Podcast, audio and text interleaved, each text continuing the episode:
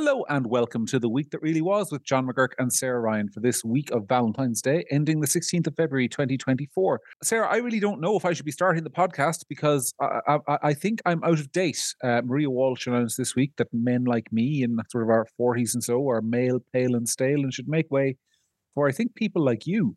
So um, maybe moving forward, you can start the conversation rather than me. Well, that's nice of her, isn't it? I forgot she existed, so that shows um, how instrumental she's been. She obviously needed the publicity, um, but I think that the comments about men being pale and stale and all that is actually the thing that's pale and stale and overdone. I mean, this thing of like, you know, put, you know, men are useless and men, I think we'll look back on this period. I've said it loads of times on the podcast, you know, Maria Walsh is not the one going out on up on, on a on a, a pole to restore electricity when there's a storm. She's not the one going out um, into the high seas to fish for things. She's not laying cement or tar on the roads, etc., etc. So it's very convenient for her to talk about, you know, where she does and doesn't want men uh, to be visible to her. But um, frankly, she's just um, another example of um, if the roles were reversed, somebody who'd fit in very well in, you know, kind of 1950s Catholic Ireland when it came to women. That she wants people of the opposite gender to not uh, to be seen and not heard. And um, yeah. I think it's bullshit, and I think it's you know a, a, desperate attempt to get some publicity for herself a few months out from local from the European elections, uh, for what for whatever reason that might be. And um, I think it's it's offensive. It is offensive. If it was if it was if a man stood up as an MEP and said there were too many women in anything or anywhere like that, there would be calls for resignations. But she's hip and cool, and so she can say things like that. Well, I'll give you my opinion on her in a second, but just to say to the listeners, um, we're obviously not going to get a full hour out of Maria Walsh because she's not that interesting. We're also going to talk in a little while about Michael McDowell and Roderick O'Gorman and the ongoing rise about the referendum. We're going to talk about the cost of the National Children's Hospital, and we're going to talk about Simon Harris wanting to bring people home. But back to this issue of Maria Walsh. I mean, do you know what? I, I heard it, it almost didn't register with me, Sarah, because it, as you say, it's so boring, it's so common. But like, more than anything else, I just think you've got some nerve. You got elected to the European Parliament in 2019, which was the last time we had European election. You tootled off to Brussels for five years. Nobody heard sight nor light of you since. Yeah. You you did everything. You did live the life. You you had all the perks of being an MEP. Now you've flit back to Ireland, and your first contribution to Irish politics since you got elected is to slag off other candidates for being men. And I mean, is this supposed is this supposed to impress me? Am I supposed to vote for you because you're a woman? I, I, I it's do you know we talked I think on this podcast a couple of weeks ago about the increasing polarization between young men and women, and we talked about that whole thing about you know how women yeah, are going yeah, to the left yeah. and men are going to the right. This is a perfect example of why I don't want to be represented by that. Like, I, I actually have no objection. I mean, I, I, have no objection to be represented by people I disagree with. For for example, um, Deirdre Clune is retiring for Fine Gael in Ireland South, um, the of the Cork Barry family. She's been an MEP, I think, for about 10, 15 years. And I wouldn't agree with her on much, but I think she's been a, a fine, respectable, decent MEP um, yeah. who has never given me any cause to be offended by anything she's done. I might have disagreed with her votes, but this is just no. Do you know that would drop her Maria Walsh from me. From I don't vote in her constituency, but I did. It would drop her from like a four or five on my preference right down at the very bottom. Because yeah. just like go away, but but do, do something first. But you don't want to be associated. You don't want to be represented. But I'm a woman, and neither do I. I mean, like you're absolutely right that there's people, and and and this is in my experience, and much more a, a, characteristic of people who are, you know, I would call myself center right, but you know, we're we're called far right by everybody else, if you know what I mean. Hmm. Um, it's it's it tends to be more of a characteristic of of us, in my experience, than than the rest of them, which is that like I'm able to respect and talk to, be friends with, and have time for people that I don't agree with.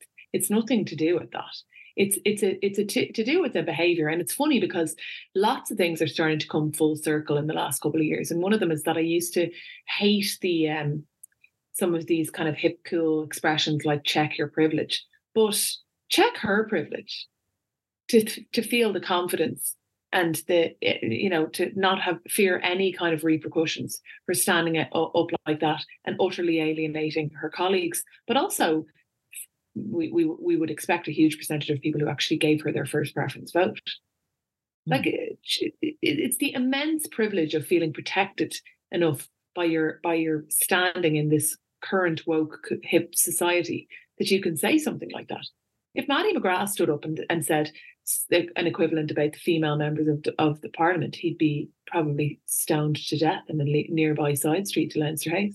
Mm. So I think it's garbage. I think it's a desperate attempt to get publicity. I think it's offensive. I think it's not just offensive to men. I think it's offensive to to to women because I don't want to be associated with that kind of thinking. I'm uh, uh like I don't want my sons to grow up in a world where people like that you know it's it, it's it, like uh, my my sons are are male are they supposed to just cower in the sidelines because of people like her i mean the, the, the other thing is you say about it being check your privilege and, and boring now i mean just uh, to put this in context in 2020 you probably don't remember this but in 2020 in august of 2020 um, during the pandemic uh, lynn boylan who um, was a Sinn Féin candidate for something or other at the time, she had a go at the um, Fine Gael front bench being full of quote middle class white men. Uh, and said that they wouldn't have an understanding of the perspective of a traveller, somebody who's uneducated, somebody from the Roma community. The law doesn't treat middle class white men the same. And Sarah, I don't know if you remember the outrage that came from Leo Varadkar at that. He said, he said, he actually sent a tweet about it. He said, if you're white, male, or even worse, middle class, Sinn Féin doesn't want you. So much for, quote, Ireland of equals. And then um, Barry Ward, who's a Fine Gael senator, he piled in as well, and he said uh, he said he was disappointed by that kind of attitude um, about middle class white men.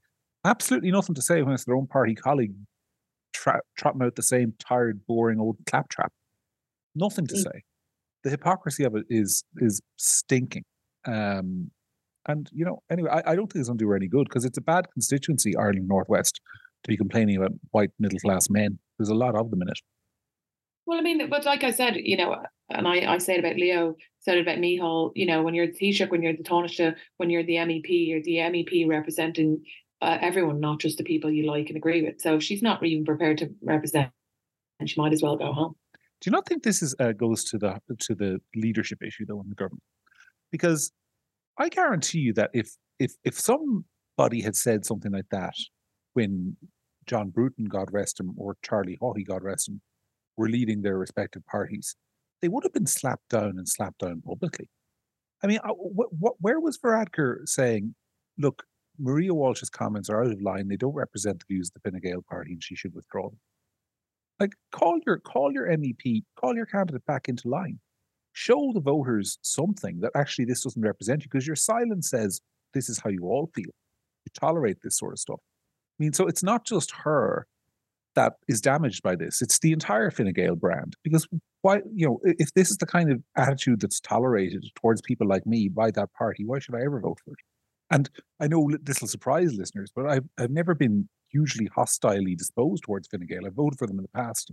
They would probably get a middle ranking, decent, not a number one or two, but a, a decent preference of me in an election. But not anymore. This is just offensive. I love the way you kind of place, you know, you like in the nicest way, you kind of value your vote so much that you place kind of, you know, some significant kind of considerable weight behind like a fourth preference or a fifth preference. I, I do because I well, well, you know, I tend to vote for no hopers. So sometimes a number four for me is as good as number it's one. Pretty good, yeah, yeah, yeah. yeah. So, uh, so, so, but, but, but, but I also do think that is important, and, and I mean, I can tell you from having been a candidate, and you know this as well a lot of times when people tell you on the doorsteps they'll give you a vote, they mean you're getting a number seven. Oh, for sure. But I also think that if you've been a candidate or you've been involved in politics and you've been in enough counts, you've seen people be elected on a couple of sixes and sevens. Really, really hate someone. I always say to people, you leave it blank. You don't give them anything. And as as our mutual friend Jason O'Mahony always says, and this is relevant coming up to the election, if you really, really want to keep somebody out, you don't want to see them getting elected, then you vote for literally everybody else on the ballot paper. Yeah. You can use your vote that way because because then your preference is always available to whoever's opposing. But anyway, yeah. we might do something about how to use your vote uh, closer to polling day. There's no need to do it for the referendum because that's easy. That's just yes or no. Um, but for the European local elections, we might do something about how to yeah, use your on, vote. On this, I would say I think that what you're seeing there, you're absolutely right, and it's not just a Fine Gael thing. It would have been a Fianna Fáil thing as well. That you know people who spoke out would be publicly slapped down or whatever and i i think that something is happening in in in both parties which you have a, a type of lame duck leader in that they don't have the they don't have the the political what's the word they don't have the political um clout almost within their own parties to use up um to, to to to do that. They don't have the clout to to to reprimand people publicly. Um, they don't have the clout to, um, you know, get people to say or do or not say or do things anymore. And mm-hmm. certainly in the Falls case, uh, you know, Micheál is like the the the the party is effectively um, uh, a way in which he's you know advancing his own personal ambitions. So you know, he's not going to rock the boat by some random MEP saying, I, I know she's Fine Gael, but you, you, get my point. And I don't think Leo is terribly dissimilar.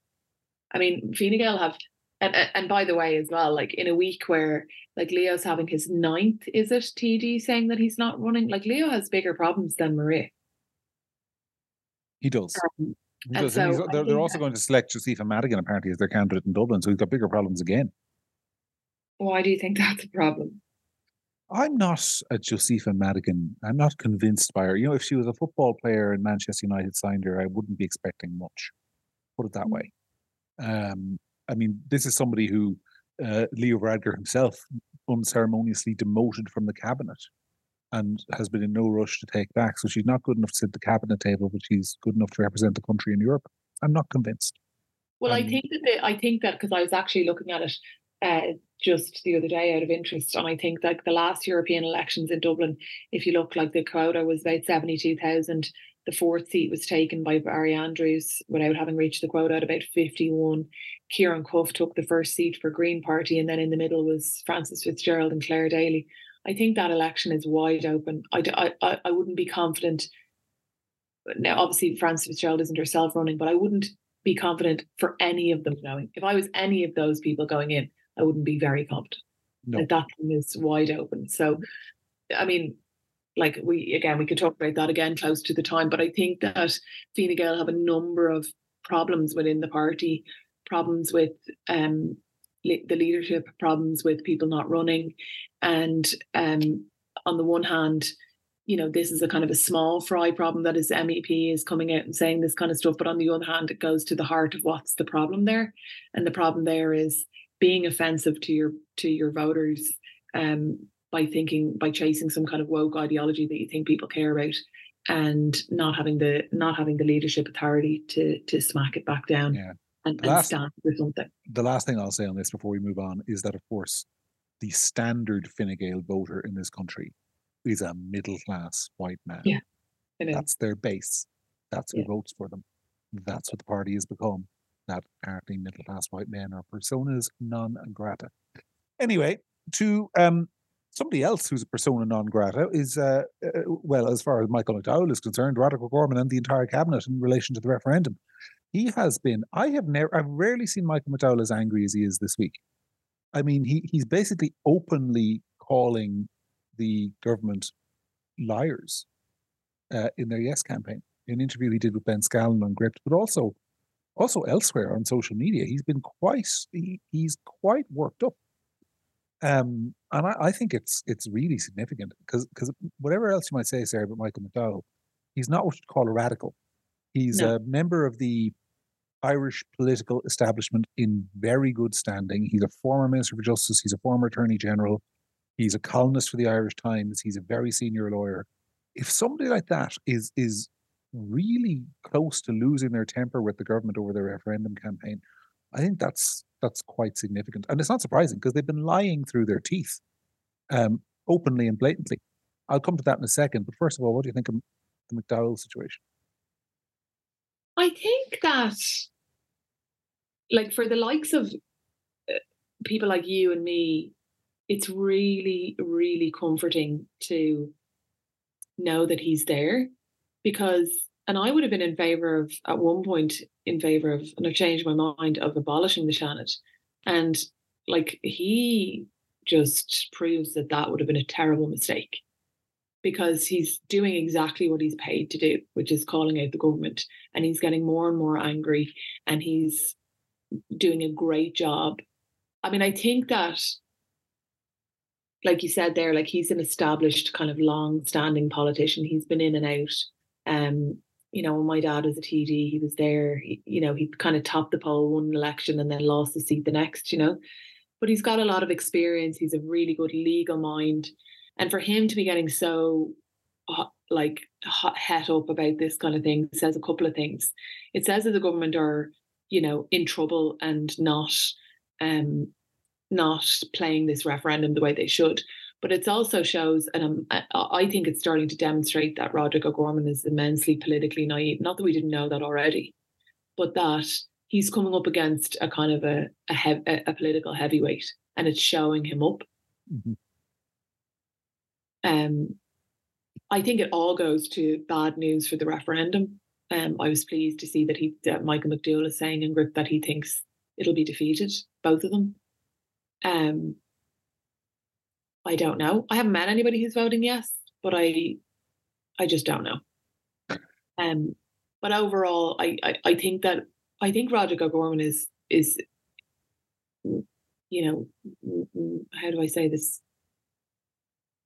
Very lightweight politically. And I think that's get showing more and more. Well, that's the kindest way I could put that. I'd agree with you on that.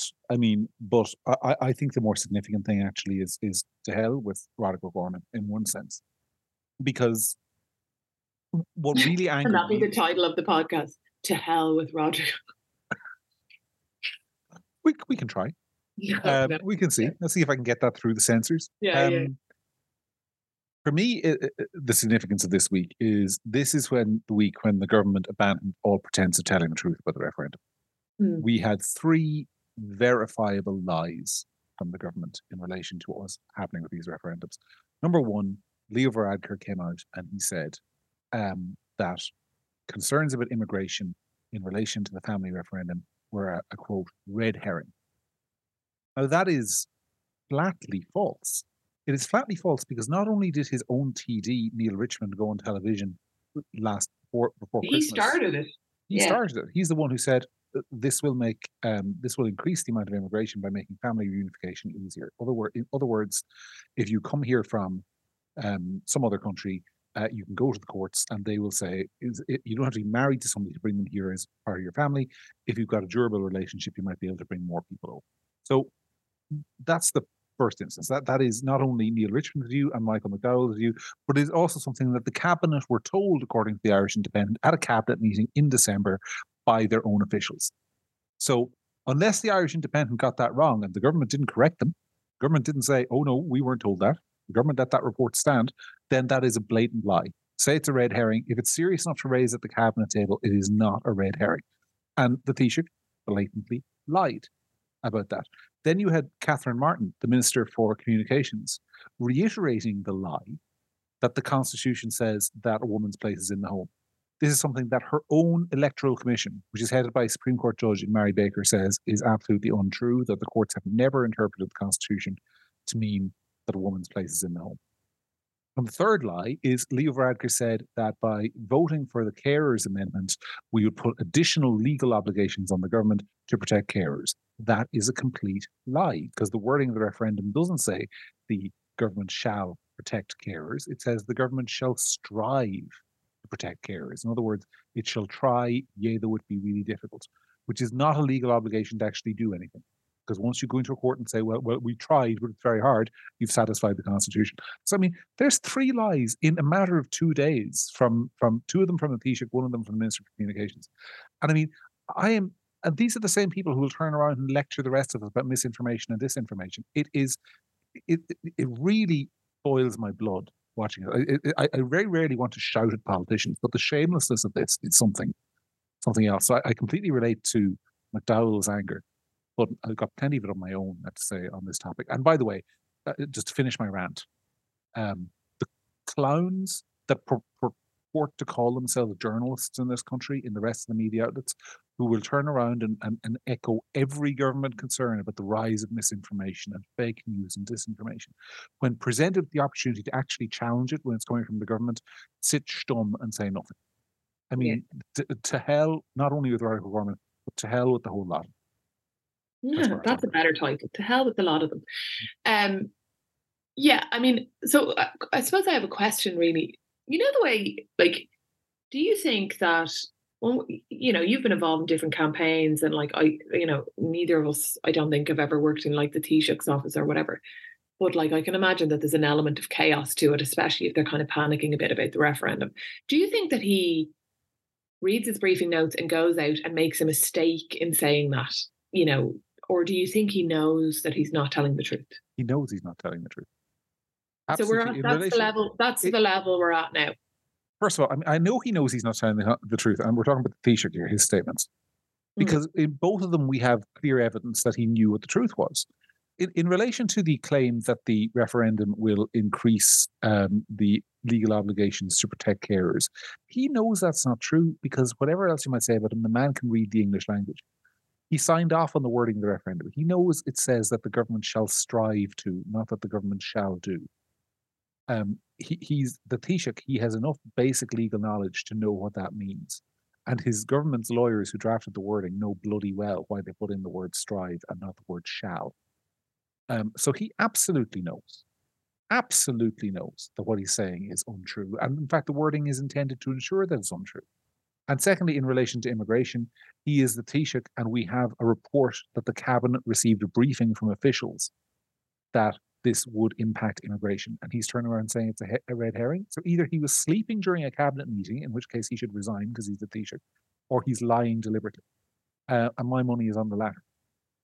So, so I, I think he absolutely knows what he's doing. But he also thinks he also knows there are enough casual voters out there who don't follow this stuff, who aren't going to go and look up what was said last December, that he can get away with it. And he knows full well that our friends in the press corps, most of whom favour a yes vote, because it's the progressive thing to do, will sit there stum and not risk their chances of getting government advisor jobs after the election.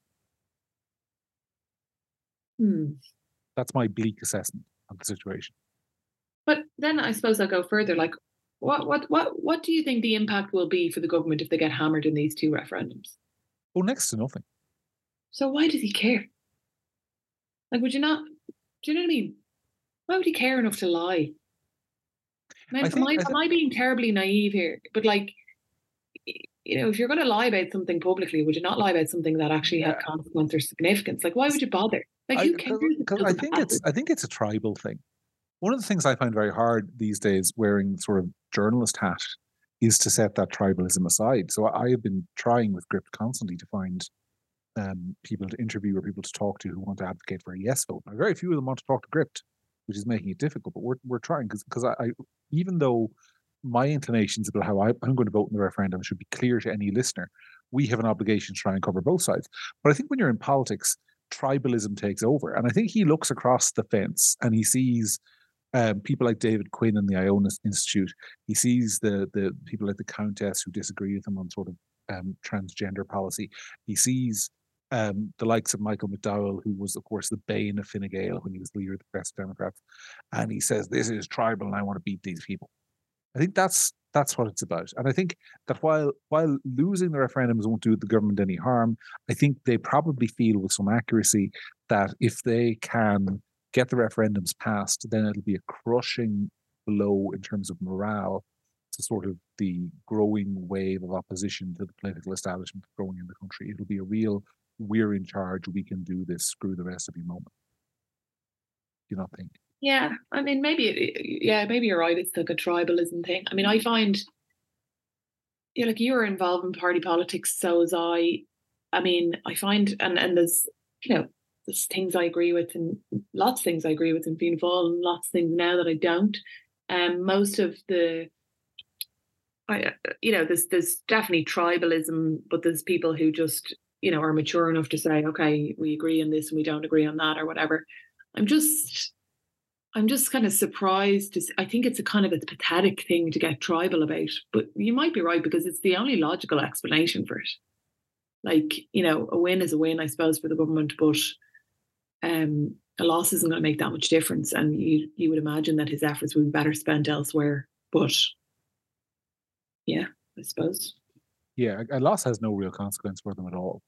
Um. And a loss is actually, if I was in the government, I would think a loss. I was thinking strategically, a loss is better for me because a loss kind of.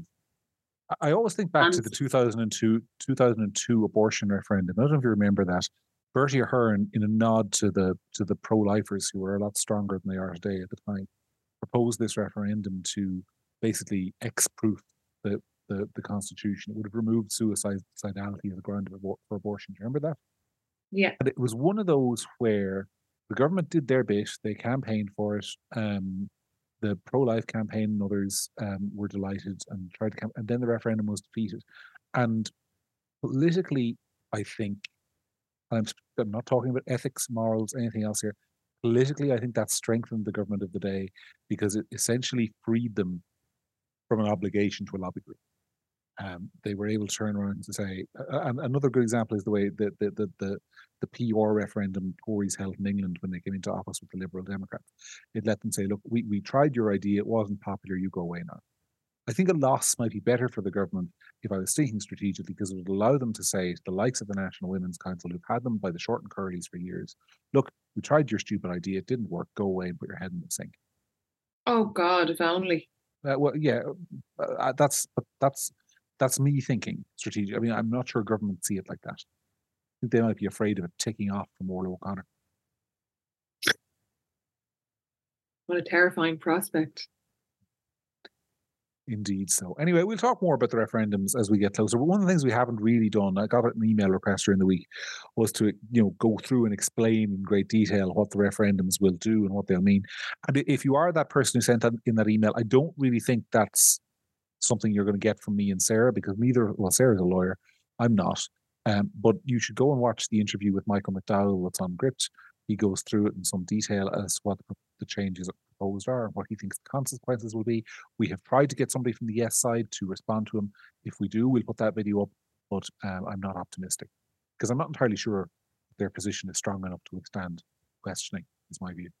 But like that's also like a story in and of itself, isn't it? That they won't even they won't even put someone forward. Surely you'd want your argument to be put on every possible, you know, platform you could get. But that's the point, isn't it? Only the people we like and agree with we want to talk to. Okay. Yeah, well, it's going to come back and bite them in the ass eventually over time, I think. Anyway, to uh, lest it be said that we criticize the government all the time, um, Simon Harris wants to bring back a load of Irish builders. That's a good idea, isn't it?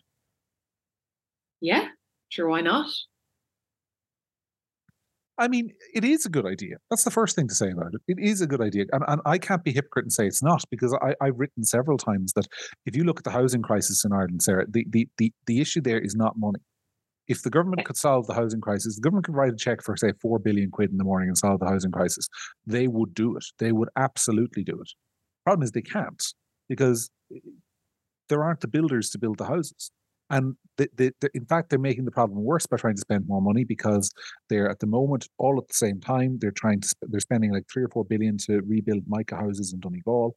They're spending another couple of billion to try and come to my house and insulate it and get me to take in a put in an air pump instead of my oil burner, which isn't happening, but they're trying. And lots of people's houses they're they're insulating and upgrading like that.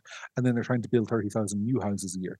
The issue isn't money. The issue is that you've got three government departments building, bidding against each other for the services of builders and plumbers, and by the way, the private sector then as well trying to bid. I, I heard from somebody this this uh, week who a couple of years ago had built um, basically a poultry farm unit um, for for for chickens, and at the time it had cost about four hundred grand, and he thought about building a second one, got quoted one point three million. And that those are like four years apart. So that gives you a sense of the cost inflation in construction. Stop. That's absurd. that's reality. I, I I- I know this person well. He wasn't fibbing to me. That that's the those are the figures he was quoted.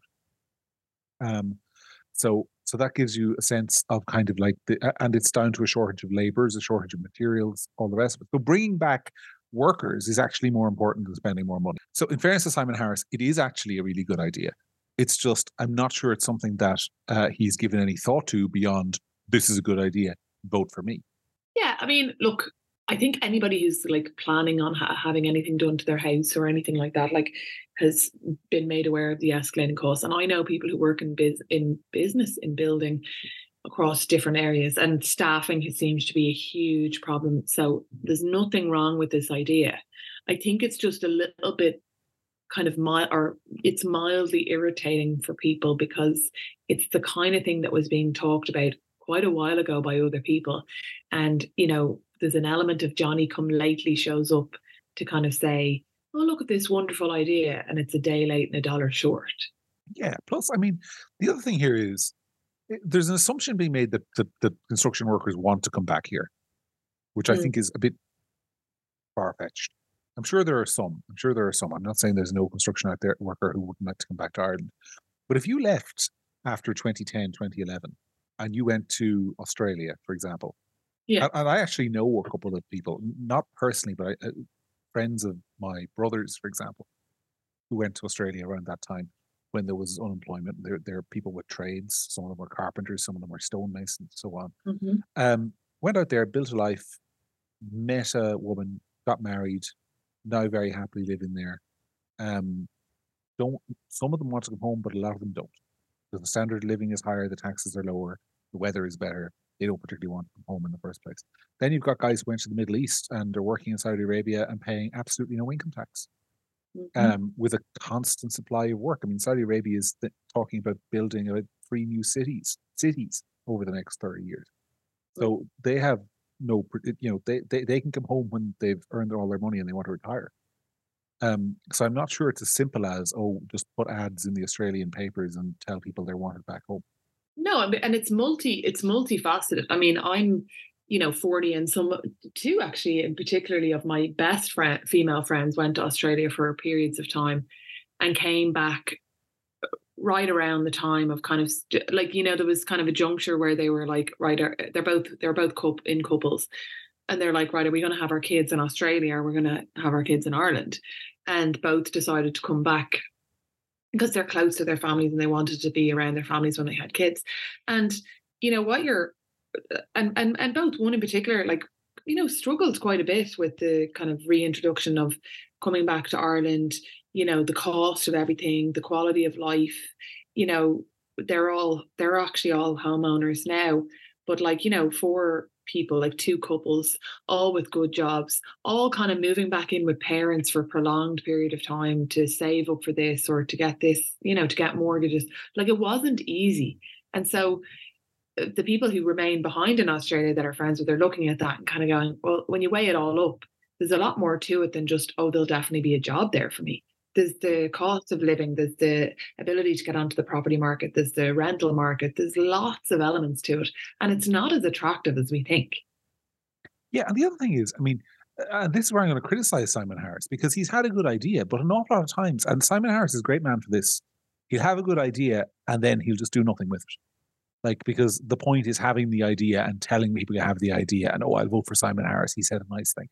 Yeah, we love the old call. I call, I call for this, and I I call on this, and I call. You see loads of people doing it now, especially because there's local and European elections. I call on the government. You're in the government. Yeah, I'm calling for stuff. I mean, That's me shouting out in my house. I call on someone to make the dinner tonight. Well, yeah, well, it's you. But like, it, you know, yeah, the Irish political system could be power. You could power the earth with Irish politicians calling for things.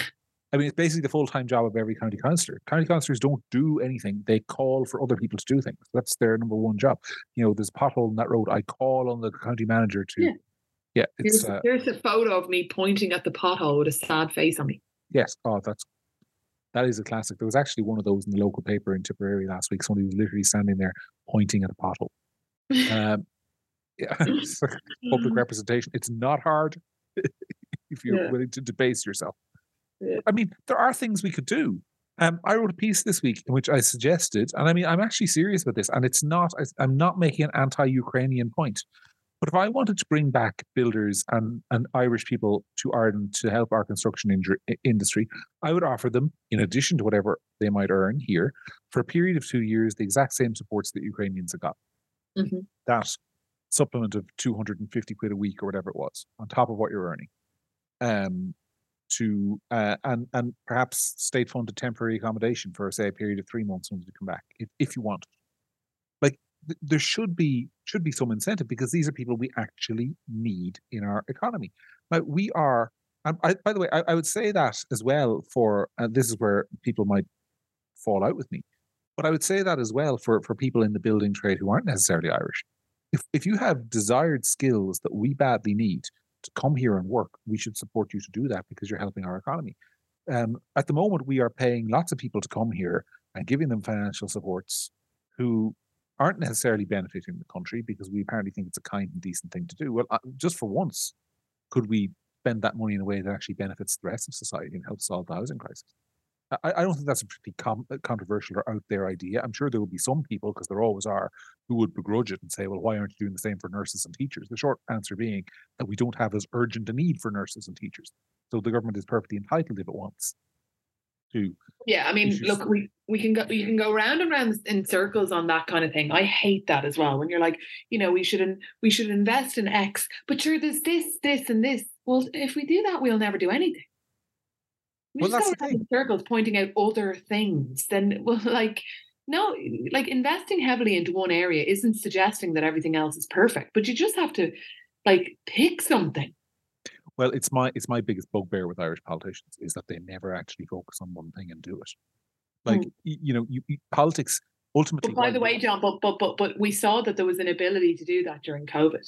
Oh yeah, when they had no choice, there was. That yeah. was actually the thing that boiled my tits the most about the whole ah. COVID thing which was excuse if you'll excuse the expression, but like was oh turns out we are actually able to fast track and get things going and work things out when we need to. Why does it not, why do we only have to be able to do that then? Yeah. Well, first of all, the, the actual title of this podcast is going to be Boil My Tits. But secondly, um the secondly, uh like you're correct they, when they were forced to focus on one thing, they, they had to do it. But you know, we have this situation in the country where um, we've got any number of problems, and the government can't focus on solving one of them. So there's this constant, oh, we'll give we'll split up the pie 15 different ways instead of fixing one problem at a time. And you see this at budget time every year where there's like a little goodie for everybody instead of actually, you know, taking that money and saying, this year we are going to throw everything we can at health and we are going to over the next year we are going to do what it takes to deliver um, 1000 extra hospital beds. You know whatever the resources it takes and see if you can do it. And if you can't you can't but at least you've tried. And i think people would re- respect a government that did that. But yeah. you know the, instead it's just constantly kind of like it's a fixing potholes country. That's what they do. They fix potholes in every public service rather yeah, than actually you, or, or, or you or you do exactly what you're saying like you know I actually just somebody told me this horrific story this week about a friend of theirs whose son died by suicide, and it was about you know he was a teenager and how long he'd struggled to try and get help, and you know just the waiting list and and the mental health services are just not there, and you know what what are you what are you supposed to? Do? It's not even like a pro- public private thing. There is no where to go, and um, mm. and so you know if the government said you know it's not it's not it's not that you're not going to do anything about anything else but you know if they said this year we're going to run we're going to invest heavily in mental health services and part of that is going to be a recruitment drive across the world for psychiatrists and give them perks to move to Ireland for a 3 year period from other countries and try and start offering services to people who are desperate or whatever. But it's like you know 5% to every problem and never 85% to one is just leaves problems they're gasping for breath all of the time. Yeah and, politics is ultimately this is the thing that, that, that i want to say like the only reason we have politicians the only reason we have the only reason we need them is to make um, unpopular choices. If it was if politics was just about making popular choices there would be no need for it because we could sorry john I, dis- I, disagree. We also need them to wish leaving cert students good luck on the day oh, we do we do we do we do. That's that's very very important and to celebrate international women's day two, two other important roles for the politician. But I mean, aside from those two very important things, you know, if, if politics was just about making easy decisions, uh, we wouldn't need it because every decision would be universally agreed. Oh, we'll give more money to nurses, more money to the guards, more money to teachers, set the minimum wage at 500 grand an hour, and we'll all live happily ever after. The only mm-hmm. reason we mm-hmm. have politics is because there's limited resources and, and, multiple problems, and it's up to them to decide which ones to fix. And Irish politicians have completely abrogated that duty. They don't do it. What they do is they try and fix like they try and stop every problem from getting too bad rather than fixing one. Like I, I give you an example. Would and we're going to talk about the National Children's Hospital in a minute. But this extra, this extra 500 million that is going to the cost of the National Children's Hospital, if I were running the country, I would scrap it. I would scrap it in the morning. I really? Would say, you would you would just go, that's the end of that then? I would say to Because I've, I've had this conversation. We'll get to it in a minute. Go on, go on, go on. But I would put that money into, I would say, what I'm going to do instead is every child with scoliosis in the country is going to get treatment this year. If they're not getting it in Ireland, we're paying to send them to the United States or somewhere else, and we're buying them the treatment they need because it is a mortal stain on this country that we've got oh, kids with deformed spines who can't get treated. Really I think I I think that would be more popular than what the government is doing. Um, it's, uh, the scoliosis thing is the kind of thing I would expect to see in a video of a third world country. It really is. It's the kind, you know, I, I don't know if they're on every channel, but I, I, watch a lot of Sky Sports, and there are these awful ads, um, which I think are on most channels, but they're kind of like you know, kids with terrible eye diseases in Africa, or or you know, the the donut they're asking for money for coalition for the blind or whatever it is. Um, and, and when I see kids with scoliosis, I think I'm watching one of those ads. I think like you know, they, they should be on an ad being run in Mauritania or somewhere. Please send money to Ireland to help with these kids with scoliosis every and also and also so un like un unimaginable suffering for the children, but all, but also, I mean, I think anyone who's a parent would understand. Like, I don't think I can imagine a worse torture for me than watching my kid suffer every day because, you know, because I lived, I happened to be unlucky enough to live in a country that hasn't bothered to take the finger out and sort this problem out once and for all. Those children were, with scoliosis and waiting lists were promised a few years ago. Mm-hmm. And 2019, 2019, Simon Harris, who was then Minister for Health, said that there will be no child waiting more than, I think, three months for an operation by the end of 2019. Yeah. And what uh, I saw um, a speech given by, um, what's the senator's name? Um, Tom, Tom Clonan yeah, about how one child had become paralyzed as a result of the weight. Yeah, and there's another child, uh, and we we've covered his case on Gript, who literally may die because the curvature in his spine is collapsing his lung.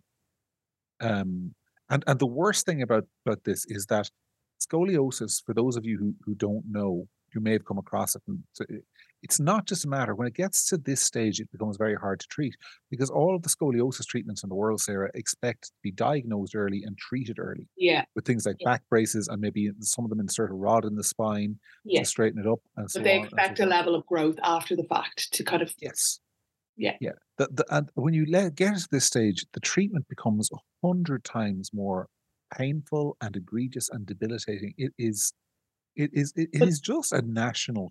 It's a disgrace. It, but that's no also true, John, of, of of lots of mental health things. Like there's not there there's not you know, for example, anorexia and bulimia. There, that's not a person who can wait, you know, in perpetuity until somebody gets around to offering them a bed.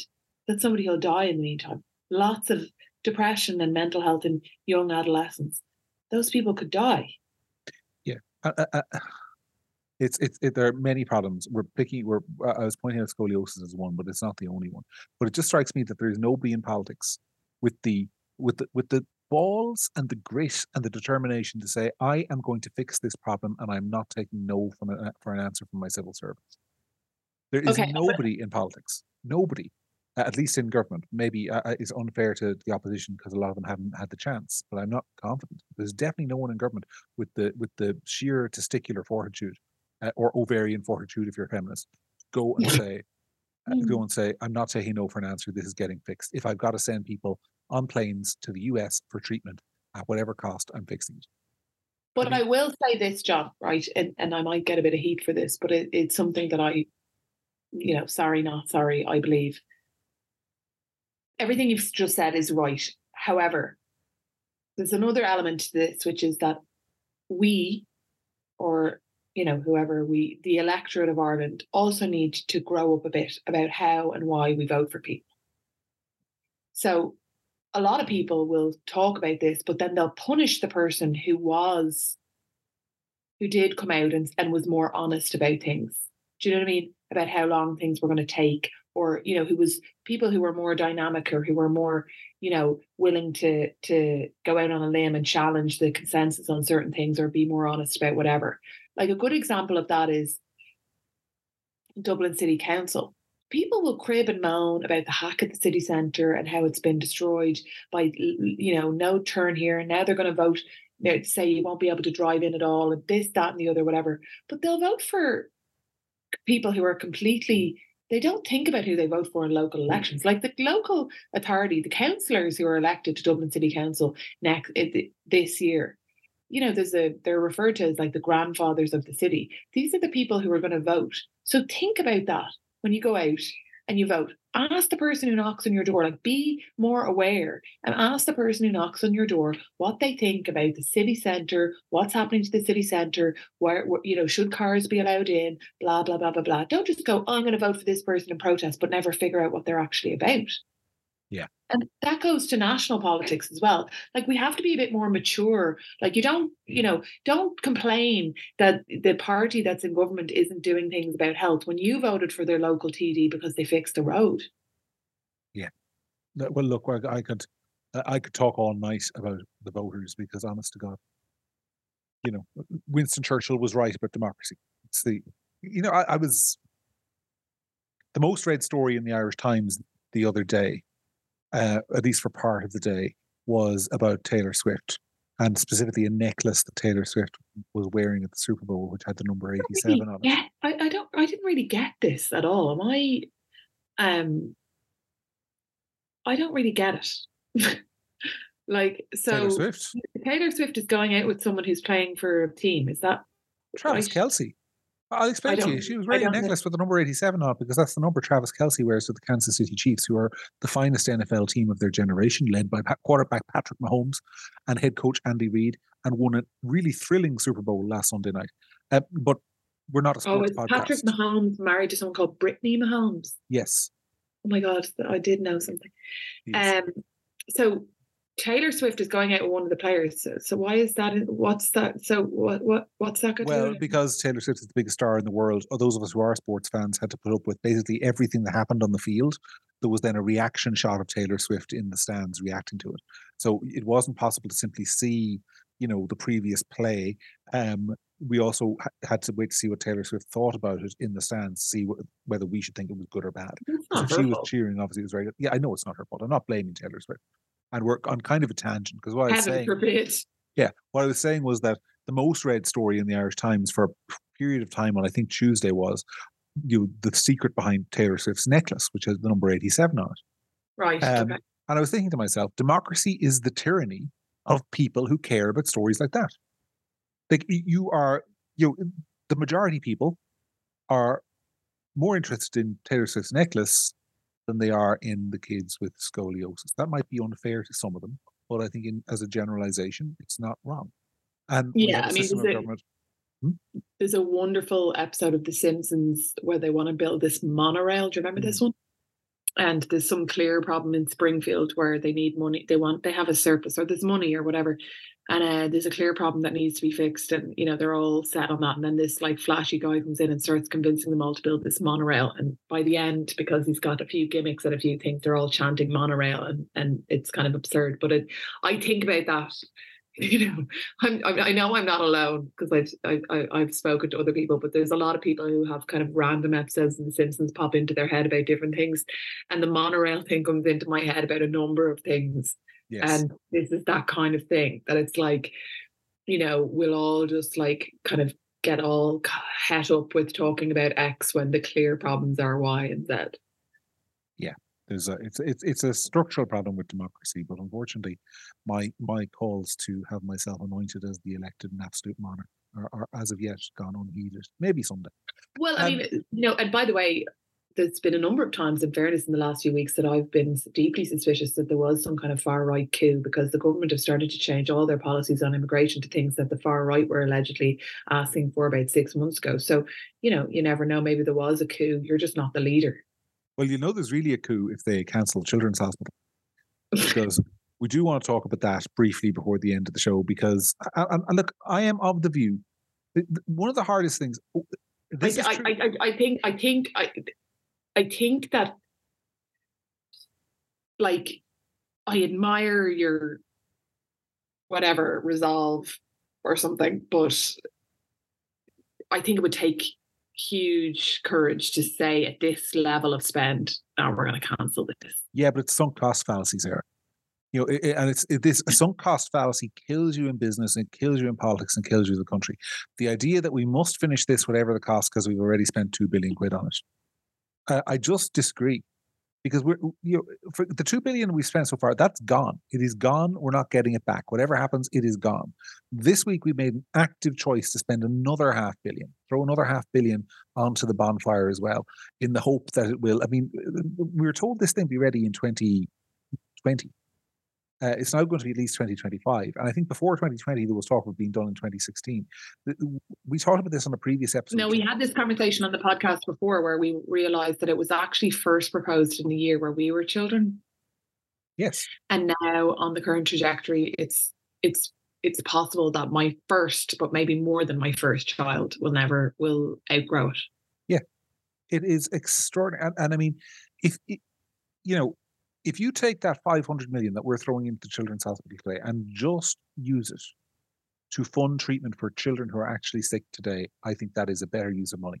We had the bizarre sight this week of the Minister for Health going on. This is one of my favorite stories of the week.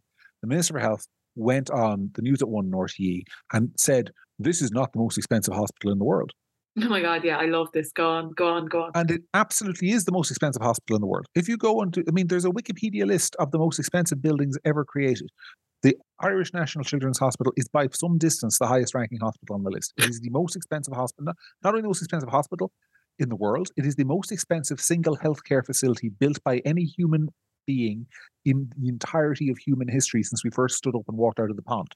It is the most expensive healthcare facility in the history of humanity being built in Ireland. So that's a claim to fame. That's the first thing. Yeah. But, but then, now tell but yeah, yeah, go on. So we challenged the Minister for Health on this. He sent him, sent his office an email and said, "Hang on a moment, everyone can see that you're telling fibs. This is the most expensive hospital in the world." So, what was his explanation? His explanation, not his, but his press officer's is that it is not exp- as expensive as it looks because most hospitals only last 30 to 40 years whereas our children's hospital will last 80 years. So we're getting twice the bang for the buck.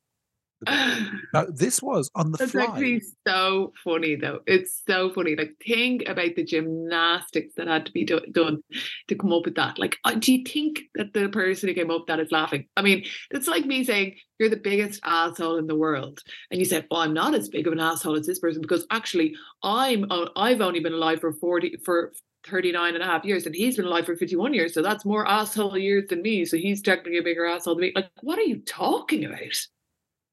It's, it, it's, it, we're, this, the, the, uh, the question is cost to build. Cost to build. Yeah.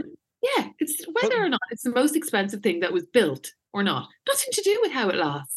Does but, it become but, does it become the least does the other one become more expensive it's if it if it gets washed away by a flood but the well, this is it. But the other thing is, like, the reason that hospitals have a useful life expectancy of 40 to 50 years um, is nothing to do with how long the building lasts. Exactly. Or cost. Uh, but uh, do you want to know what it is? Because I actually I, I, went and looked into this. The hmm. reason that hospitals are given a 40 to 50 year usable lifespan is medical equipment. Because medical equipment keeps advancing in scale and ability and capability. So if you have a room in your hospital that holds a modern, um, what do you call those brain scanners? Um, MRI. MRI scanner. Uh, chances are in 40 to 50 years, that machine will either be much, much smaller or much, much bigger and capable of much more stuff. And it's not going to fit in that room anymore. That's got nothing to do with anything. Like this, uh, like it does actually. seriously, it, it, it, does. This is why hospitals have a usable lifespan of 40, 50 years, because after that, you, you're better off knocking them down and rebuilding them to reconfigure them for the equipment of the age, basically. So when we say our children's hospital in the last 80 years, that's nonsense. Unless they're building rooms that will accommodate equipment that hasn't been invented and won't be for four decades. So there's an issue there. But it's, it's but it, like the chances that the MRI machine is going to get bigger and bigger and bigger and bigger, like, is uh, uh, kind of absurd for starters. But second of all, like St. Vincent's Hospital isn't 40 years old. You know, Temple Street Hospital isn't 40 years old. So no, you're right there too. Like these hospitals, I'm actually um looking it up here. St. Vincent's Hospital opened when? Like so anyway, we're we're getting we're it opened in 1834. Brilliant. Um so like it's it's not really it, it's it's introducing a new criteria to the conversation that's not relevant. The relevant question is the cost of the build. Like if, if I say to you which is more expensive to build, the Empire State Building or another building, it's not whether or not do you know what I mean? It's not whether how long it's expected to last. It's the cost of the build. It's a complete criterion in and of itself. Nobody says that about private houses either. If if you said to me, John, how much did you you spend on your house, and I said it was for argument's sake, 400 grand. And, but then I said to you, but it's grand. We'll be living in it for the next 60 years. That wouldn't make you think, oh, well, that's, that's more or less than you would have spent if you were going to live in it for 30 years. A house costs what a house costs. The, the same is true of a hospital. Yeah. So, so, so, but but anyway, this was the line that we are all expected to swallow. That it's not the most expensive hospital in the country in the world because it's going to last for eighty years. So that's where we're at some portion of people will buy it and some people portion will use that. No, they won't. Nobody will buy that. Just they just hope that barely anyone's listening. that's the only thing I can think of because that's the, that's that's the stupidest thing I've heard in a while. Well, it's on the record. We, on the day we throw in five, on the day we throw in five hundred million more of taxpayers' money onto a, a you know a sunk cost, as you say, that we're going to say that it's okay because it's not technically that expensive because it's going to last longer. Yeah. The best bit is, I think that between, because obviously the new National Children's Hospital is going to be an amalgamation of the two other ones, Temple Street and Crumlin, I think. Yeah. Right? I think so, yeah. And I think the total cost for, for what we're going to spend, which is about two and a half billion, I think we're getting grand total of two extra beds. So not only are we building the most um, expensive hospital in the history of the world, we're also going to accumulate the two most expensive hospital beds in the history of mankind. Sorry, how's how are you working that out? Because we're getting two more beds than we have now and spending two and a half billion for the privilege. How is that? Sorry, what? When we're so we have two hospitals at the moment, Sarah. There are two children's hospitals. Okay, so when they're closed down and replaced by this, the only difference is two beds. I mean, obviously, it's not. It's not just about the beds. No, it's not. It's not. It's not. But one would hope if you're spending two and a half billion, given that the population has expanded and the expanding population was one of the reasons for building a new children's hospital. Would yes, John. One would. One would have hoped we were getting a few more. One would hope. Yeah. Yeah. But we're not. So that's where we're at. That's how the country is being governed, and that was the week. Let's give their their. Let's hope they're given to scoliosis. Well, that was the week that really was, folks. Um, for another week, we hope you enjoyed the conversation. Sarah and I, I think, annoyed ourselves over the course. So you just like blew me into a rage right at the end of the podcast. Hold that thought until next week. Um, anyway, as ever, thank you so much for listening. Uh, we really enjoyed, and we, it, it's we do this because we really enjoy the fact that so many of you listen and take value from the podcast. The number of people, Sarah, who come up to me and say that they listen to us because it gives them reassurance that they're not the only people in the country thinking the stuff that we think uh, is really incredible. Um, and that's why we do this. Because if you're out there and this is all driving you insane, you are not alone. There are at least two of us here who agree with you. Um, so, on that note, on that happy note, we'll say goodbye and we will see you next week uh, for another edition of The Week That Really Was. From Sarah and from me, have a great weekend.